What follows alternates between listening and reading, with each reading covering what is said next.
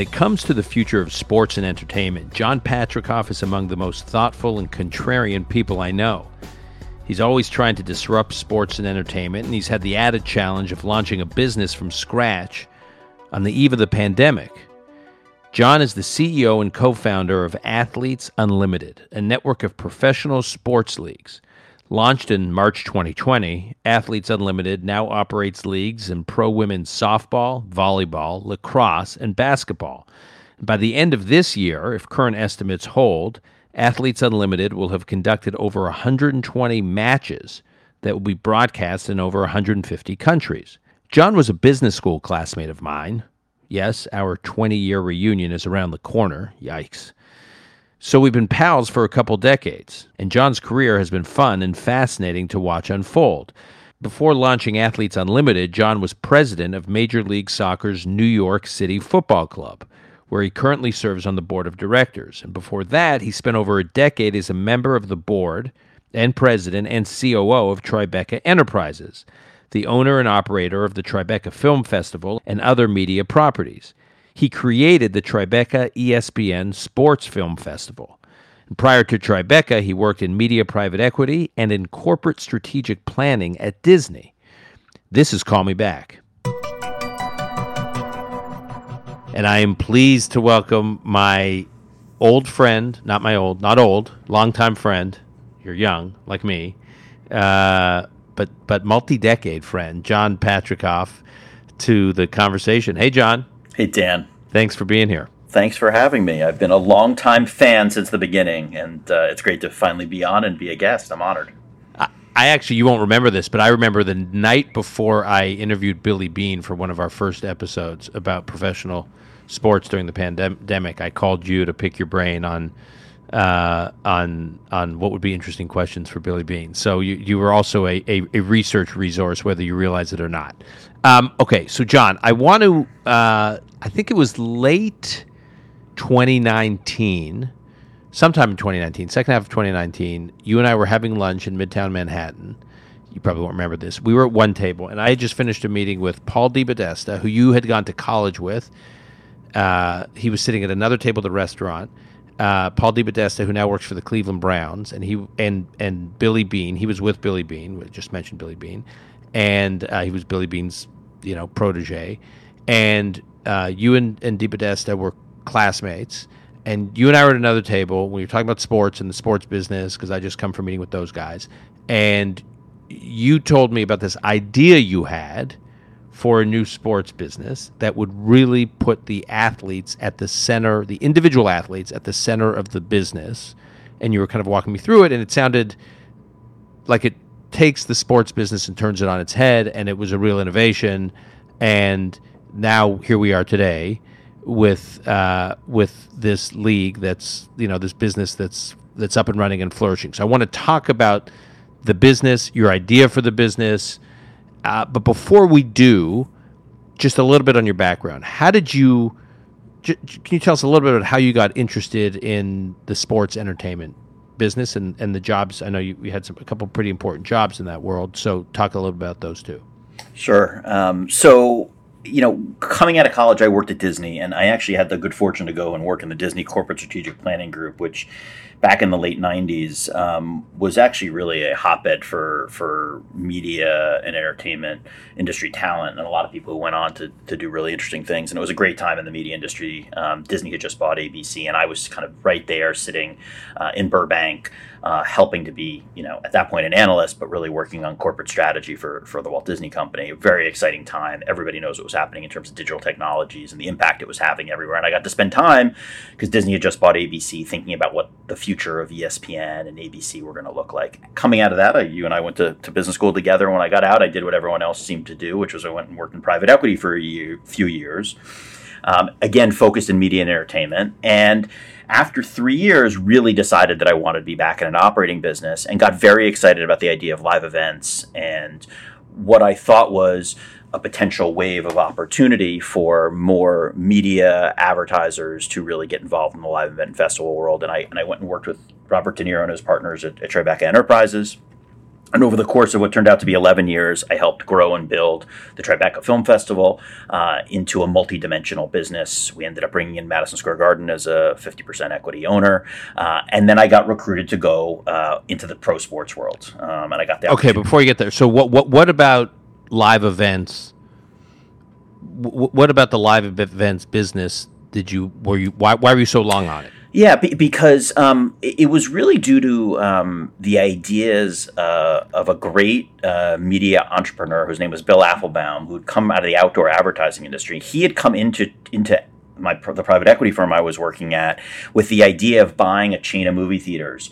And he really said, why don't we take this chain of movie theaters and instead of just running movies, why don't we think about how we can integrate and create a really robust experience in the theaters for people. And maybe this seems very like obvious now, but I'm telling you back then it wasn't. And it was this concept of why don't we bring in directors and why don't we bring in actors and we'll have you know advertising and and multi-dimensional experiences. And all of a sudden i started to think about kind of okay not only would you be running the movies uh, in the theaters not only be selling tickets but you could actually have advertising and, and marketing opportunities that could come out of building this network of theaters and how could you really think about them as a, as a, as a network of events? And um, I through that time I actually went to the Tribeca Film Festival and I went and you know again maybe seems obvious now but back in 2000 uh, 2005, um, I hadn't been to a film festival. Um, and when I got to see the filmmaker stand up and talk about his movie and kind of all of a sudden soak it in, I mean, it was, I don't want to take it too far, but I all of a sudden had these visions of Disney World and Disneyland and how powerful they had been for the Walt Disney Company and creating intellectual property. He said, what about, you know, in a different way, if you could walk into a, a, a, theater or a film festival and come out the other side saying, I am so passionate about this movie, this actor, and you know where I'm seeing it, that's a that's a really powerful concept. And so that was really the genesis of the idea. And actually, Bill's idea, um, to give him a lot of the credit, was let's take this chain of movie theater and let's actually rebrand them the Tribeca Theaters and let's infuse kind of what had started with the Tribeca Film Festival and, and, into this theater chain. And that was the, the genesis of the idea for me that even though we lost out on the deal, we, we were the cover bid to buy the chain of theaters, I couldn't let the idea go. And so that led me to kind of continue the conversations with everyone at Tribeca and really think about okay they had started the film festival it was this amazing act uh, after 9-11 but they knew they wanted to and had to make it sustainable. And um, and and that really was the opportunity that i saw to come in and, and build and create something. And then you go from there to work for the city football group. Yeah. So, so tell us what the City Football Group is and, and why you made that that migration. Yeah, so I, had been at, at, at, Tribeca 11 years. It had been an absolutely amazing experience, and um, in in the uh, basically in the fall of, uh, of 2015, I got approached about going and running the New York City Football Club. I have to say, at that time, um, uh, it was through through somebody who was on our board of directors at Tribeca, and, and for, for our American listeners, the soccer. He's talking we're about talk, soccer. We're talking soccer. We're talking soccer. Right. Um, yeah. Thankfully, I think we have to do a lot less of that explaining than we did back in 2015 yeah, when I promised. You know, right. and and, and um, but but you're right. Um, and I had I, I, truthfully knew almost nothing about soccer. I knew almost nothing about Major League Soccer, and almost I, I, really didn't even know very much about New York City Football Club, even though it was in our backyard. But when I got the opportunity, all of a sudden, to say, "Here's somebody who." Uh, you know, is coming to you with an opportunity to, you know, to take on a, a leadership of a pro sports team in your in your backyard, and then literally right after that, finding out that the ownership group was City Football Group and the Yankees, um, like my eyes lit up and I started to do certainly the research on City Football Group, which, for, for those who don't know, has truly been an organization that has transformed, you know, global football, soccer, you know, over the last uh, 10 plus years around the world and really, really, really transformed an industry in a, in a, in a very major way.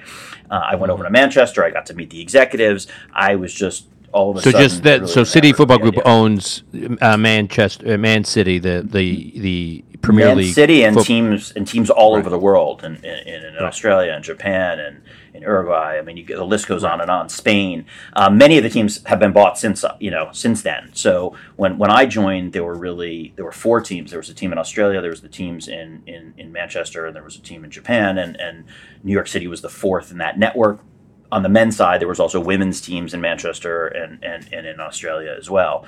And so the opportunity around soccer just hit me. The truth is, uh, when I went and talked to people I knew in the sports media industry, there were not many people who had nice things to say about Major League Soccer or the opportunity in the United States. So I didn't listen to them. Um, you know, I don't know. I, I maybe I have this a little bit of a habit of this. I mean, I do do try to talk to people uh, a lot and get a lot of advice, but I'm not always so sure I'm so good at actually taking advice. I think that's probably the idea. You listen, hopefully you judge it, and then you make your own decision. And I think that was definitely the case because a lot of people turned down that job or said, "Listen, soccer's going nowhere. Major League Soccer's in this tough spot." And I just, you know, had this instinct. Um, it was a little bit, honestly, like when I joined Tribeca in the early days, and people said, "This is a film festival. What are you doing there? You know, you've been in private equity, you've been at Disney. What are you doing?" And I said, "I really believe there's an opportunity here." And the same thing happened with soccer. And long story short, I was there for three years and had an incredible experience and got to really have an amazing seat. Um, growing New York City Football Club, working with City Football out of Manchester and around the world, uh, getting to think about the globalization of the sport, and what led now to this chapter, which you know I want to I want to talk about with Athletes Unlimited, was along that journey saw MLS, you know, Major League Soccer team valuations dramatically skyrocket, the interest in team ownership dramatically skyrocket, and when I looked around at the sport of soccer, one of the things I saw was the power of the women's game, and yet the benefits and the interest level and the desire to own franchises had not transferred over in any way, shape, or form to, to, to, the National Women's Soccer League or to women's soccer in general. And it was really surprising to me. And maybe as my, my career path tells you from the Tribeca days or MLS, you know, that immediately sparked an interest in my in my mind because I said, here's something that I see that doesn't seem like a lot of other people are, are, are, are confident in right now. And so that could be an opportunity. Okay, so you la- announced the launch of Athletes Unlimited in early March of 2020. Yes. Three weeks later, less than three weeks later, the NBA, you know, Rudy Gobert, the, the Utah Jazz basketball player, gets gets uh, test positive with COVID while he's walking onto the court uh, for for a game, and the NBA cancels that game and then cancels all its games and suddenly the sports world like boom boom boom boom boom grinds to a halt. And you're sitting there thinking i'm launching a live sports business now?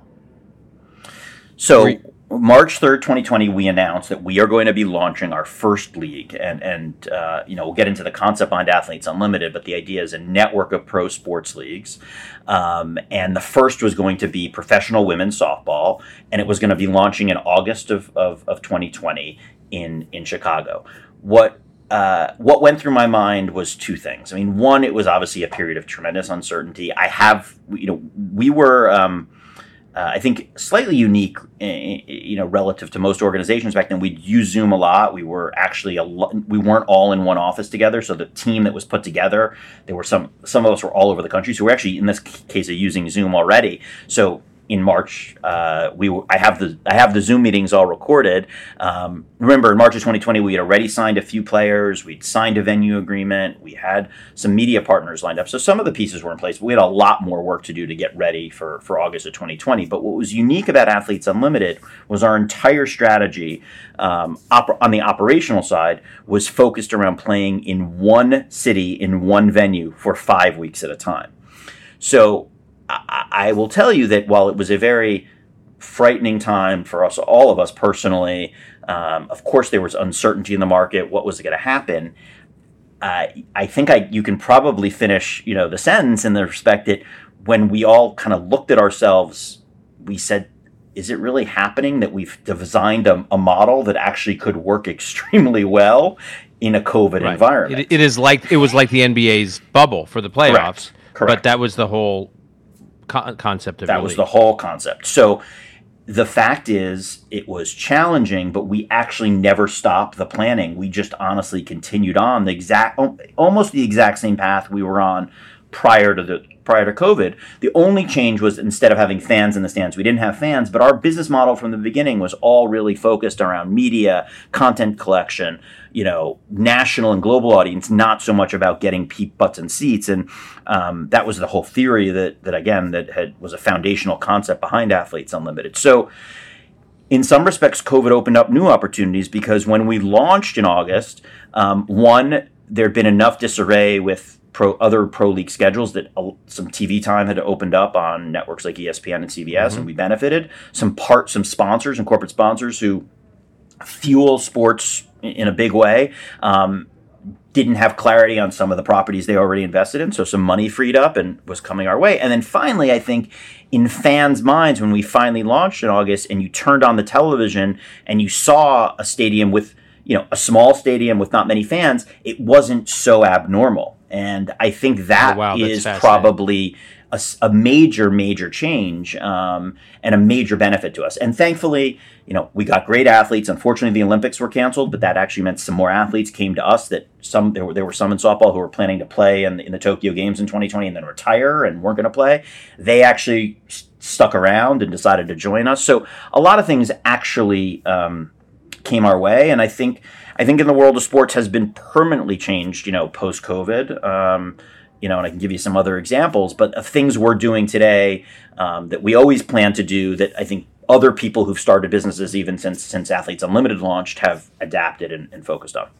Okay, but before, so I want I, I, do want to drill down on Athletes Unlimited, and I and I do want to talk about uh, well, let's talk about some of these changes in sports taking place generally because I think they shaped how you thought about Athletes Unlimited.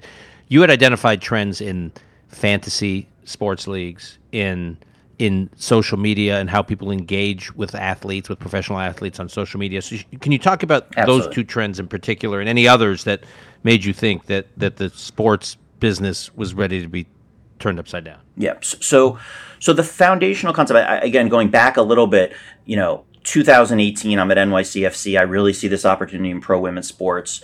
Um, in January of 2019, I partnered up with Jonathan Soros, and the two of us really came together on from two directions. One, I saw the opportunity in pro women's sports, and Jonathan um, who I'd known a while and was an, been an investor in Tribeca, said, you know what, I love the idea, but I actually don't want to be an owner or an investor in a traditional league. If I want to create something, I think we should create something that we have control over that can kind of address where fans are heading and what athletes need. And, and I don't want to be beholden to uh, a whole set of other owners and commissioners, and he actually didn't like a lot of what he saw in the dynamics in pro pro team ownership. And that was an idea I had to get my head around, but I eventually did, and I said, "That's really interesting, Jonathan." So you're saying we can start with a blank sheet of paper and design what a sports league could look like for the future, um, with no kind of um, limitations upon our imagination. And the good news was, you know, despite the fact that um, it was w- women's sports that had so many troubles in the kind of past 20 years. In some ways, that created an opportunity for Athletes Unlimited because when we went out and talked about some of the new ideas, and I'll get to them in a second, there was actually a relatively receptive audience because people said, We've tried to launch women's pro leagues in the past and they haven't worked. So, yeah, sure, this is a crazy idea or different idea, but we're willing to listen. And, and the idea that we really uh, came around was twofold. One was, the concept that fandom was changing. Um, and I don't want to speak for for for your boys and, and, and kids, but like you know, one of the big trends I believe that is out there is that fans are following athletes more than they're following teams or leagues. It, you know, I still love the Yankees. There's teams in New York that I still love besides them. They those types of fans do exist, but on the margin, there are more fans of athletes today who are real who, who really care less about the teams that they're playing on. So we noticed that, and we said, in women's sports, you have such incredible athletes. It was one of my big observations. I realized that in, in American soccer, there were more women uh, players you could identify than than men in the United States. And I said, this is this is a real opportunity. So that was a big piece on the fan side. The other piece on the fan side was importance of values, the fact that fans really wanted to align with organizations that they actually believed in and thought were doing the right thing. And then finally, that seasons were too long, that all of a sudden, what had happened is regular seasons had got longer and longer, and they meant less and less, and teams were tanking. And so, what if you could create a five week season that really had athletes at the center rather than fixed teams. Um, and as you said, with fantasy sports and with this concept of, of, of you know, again, the, the excitement of every moment counting and every play counting, what if we create a system that would work that way? And that's what we came up with. We, we decided let's invite four teams worth of the best athletes to one city, and the season will start on week one with a draft. Four captains will be identified, and they will pick their teams for that week. The teams will play each other, and every player will get points based on how well they do and how well their team does, and, they'll move up and down a leaderboard that would look like a NASCAR leaderboard or would look like a golf leaderboard, where every play someone's either winning or, or, or losing points. A lot of your points will come from how your team performs, but some of the points will come from how you perform. And at the end of week one, the top four players on the leaderboard will become captains for week two, and we'll do the same thing and we'll go for five weeks. And at the end of week five, whoever's at the top of the leaderboard, who should be the person that's been on a winning team and has performed very well, which turned out to be the case, will take home the prize and they'll be the champion and everyone will get rewarded based on where they end up in the leaderboard. So that was the competitive model. Um, and operationally, the idea was how do we play in one city, relatively small venue, be much more operationally efficient, avoid travel costs, avoid big venue costs, and focus on media and social, digital, and live coverage of the games rather than selling tickets and popcorn. And the and the direct connection, this trend of direct connection with individual athletes rather than teams that you had identified, would could not have happened, I don't think, without social media, right? Ronaldo over 330 million Instagram followers. Messi, 256. I'm looking at now 256 million Instagram followers, and these are you know players overseas. You look at you know these players in the U.S.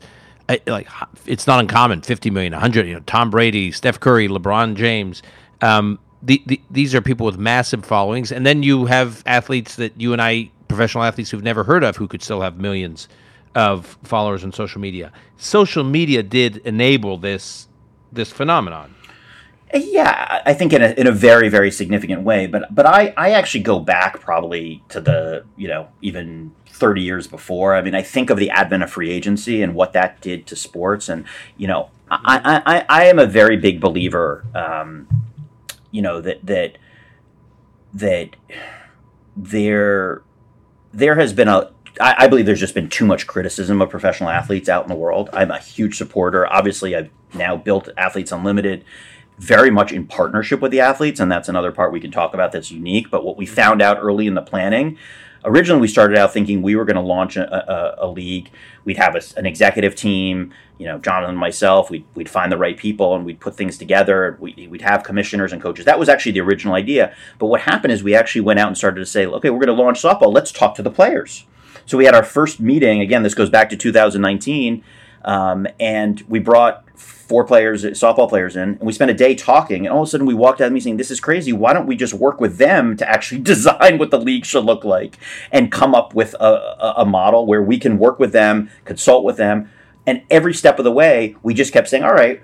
Here's a decision. Why don't we ask them? Why don't what, should we do? Who should the players be? Well, why don't we ask them? How should we set up the, the the competitive system? Why don't we ask them? And it continued to work every step of the way. And so so I've become a huge believer because over the last two and a half years, I've now worked hand in hand with athletes across, you know, softball, volleyball now, which we operate, lacrosse, um, and, and, basketball, and I've seen it. But I do think in society in general, um, athletes haven't been given enough control. Um, they haven't given enough say. There's been too many limitations put on them. And, and yes, some of it's social media. Some of it's the, the, way, the way in which contracts have changed. I mean, we, we've seen that um, with players moving from city to city in a lot of cases. There are very few players that start and end their career in the same city anymore.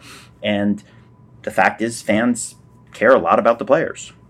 Okay, so now let's talk about the uh, this this economics uh, issue where you make the athletes the real partners, which you which you touched on. So can you just go a little deeper on that? Because to your point, I think most people see athletes as you know, particularly if they're successful, as very well compensated.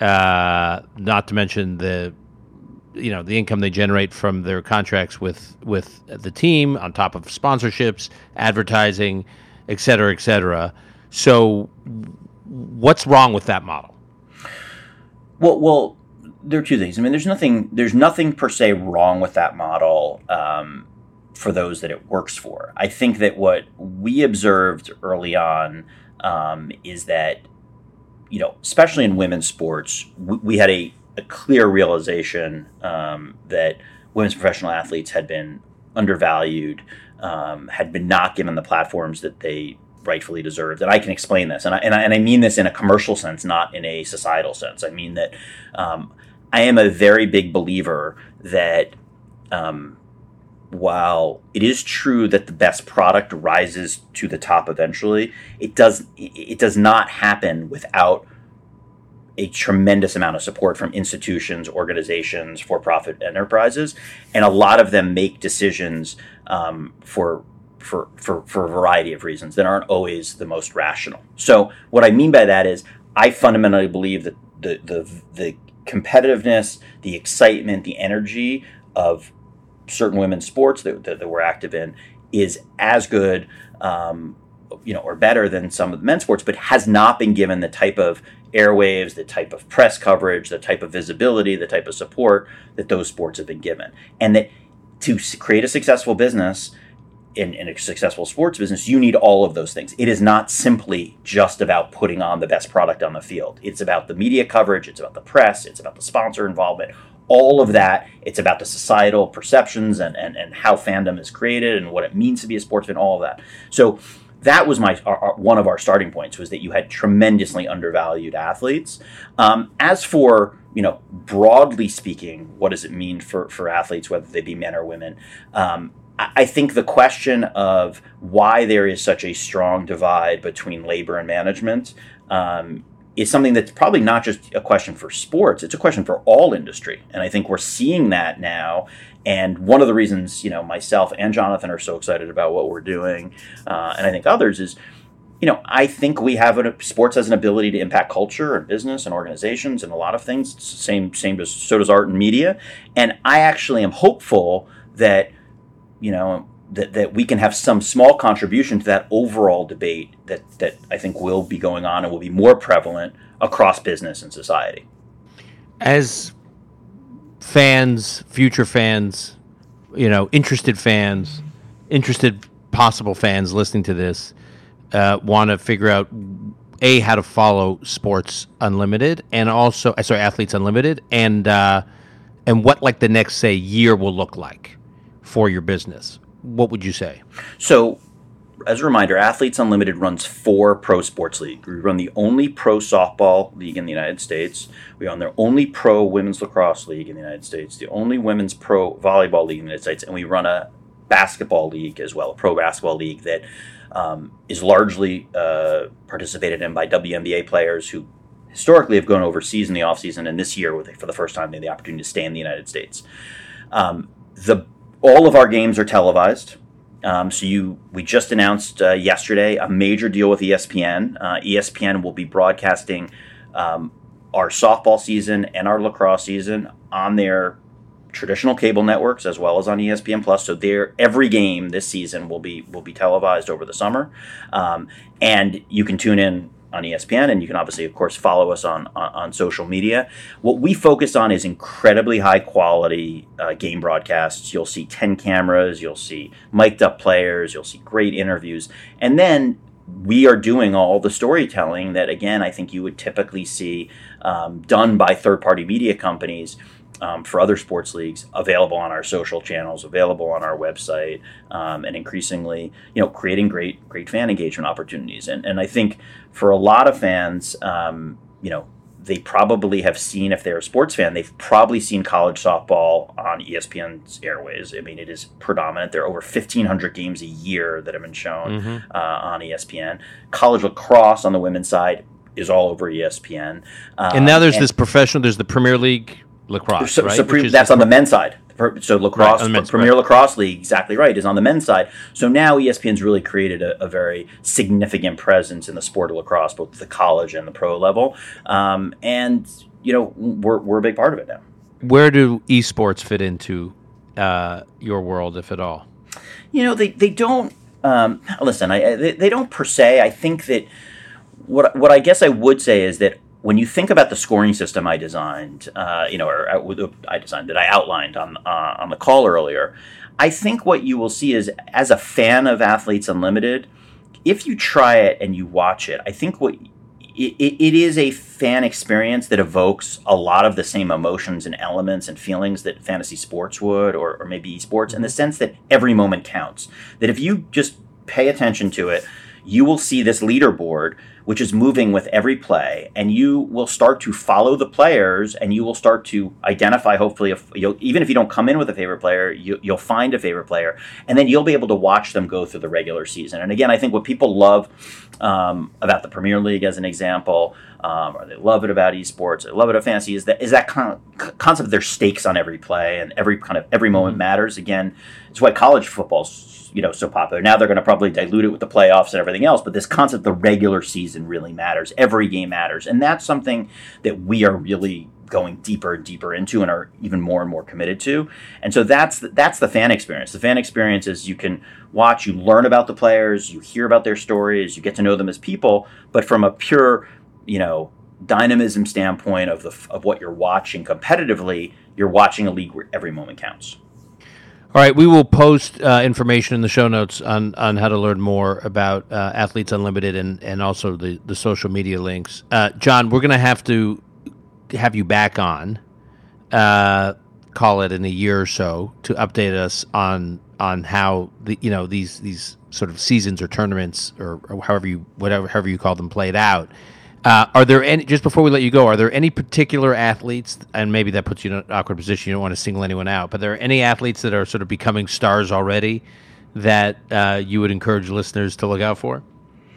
Oh, I, I definitely won't won't pick okay. any, um, but I think it, it is exciting. Um, that you know we have this combination of both people who've played the sport for a long time that play on, on the U.S. national team, have competed in the Olympics, won medals, and then also you know next week we'll be conducting our, our, our softball college draft, and, and, later this summer we'll be doing our lacrosse college draft. So you'll be able to see you know both rookies who are coming right out of school and also veterans who've played and will again compete at the, the highest levels around the world already and so um, there's something for everybody but but I think um, it's incredibly high level of competition, and I'm guaranteed that you know people will find it exciting and, and, and fun to watch.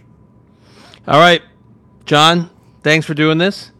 Congratulations on launching an extremely innovative business in an extremely uncertain time. It's it's it's like uh, no small feat. Take care. Thanks, Dan.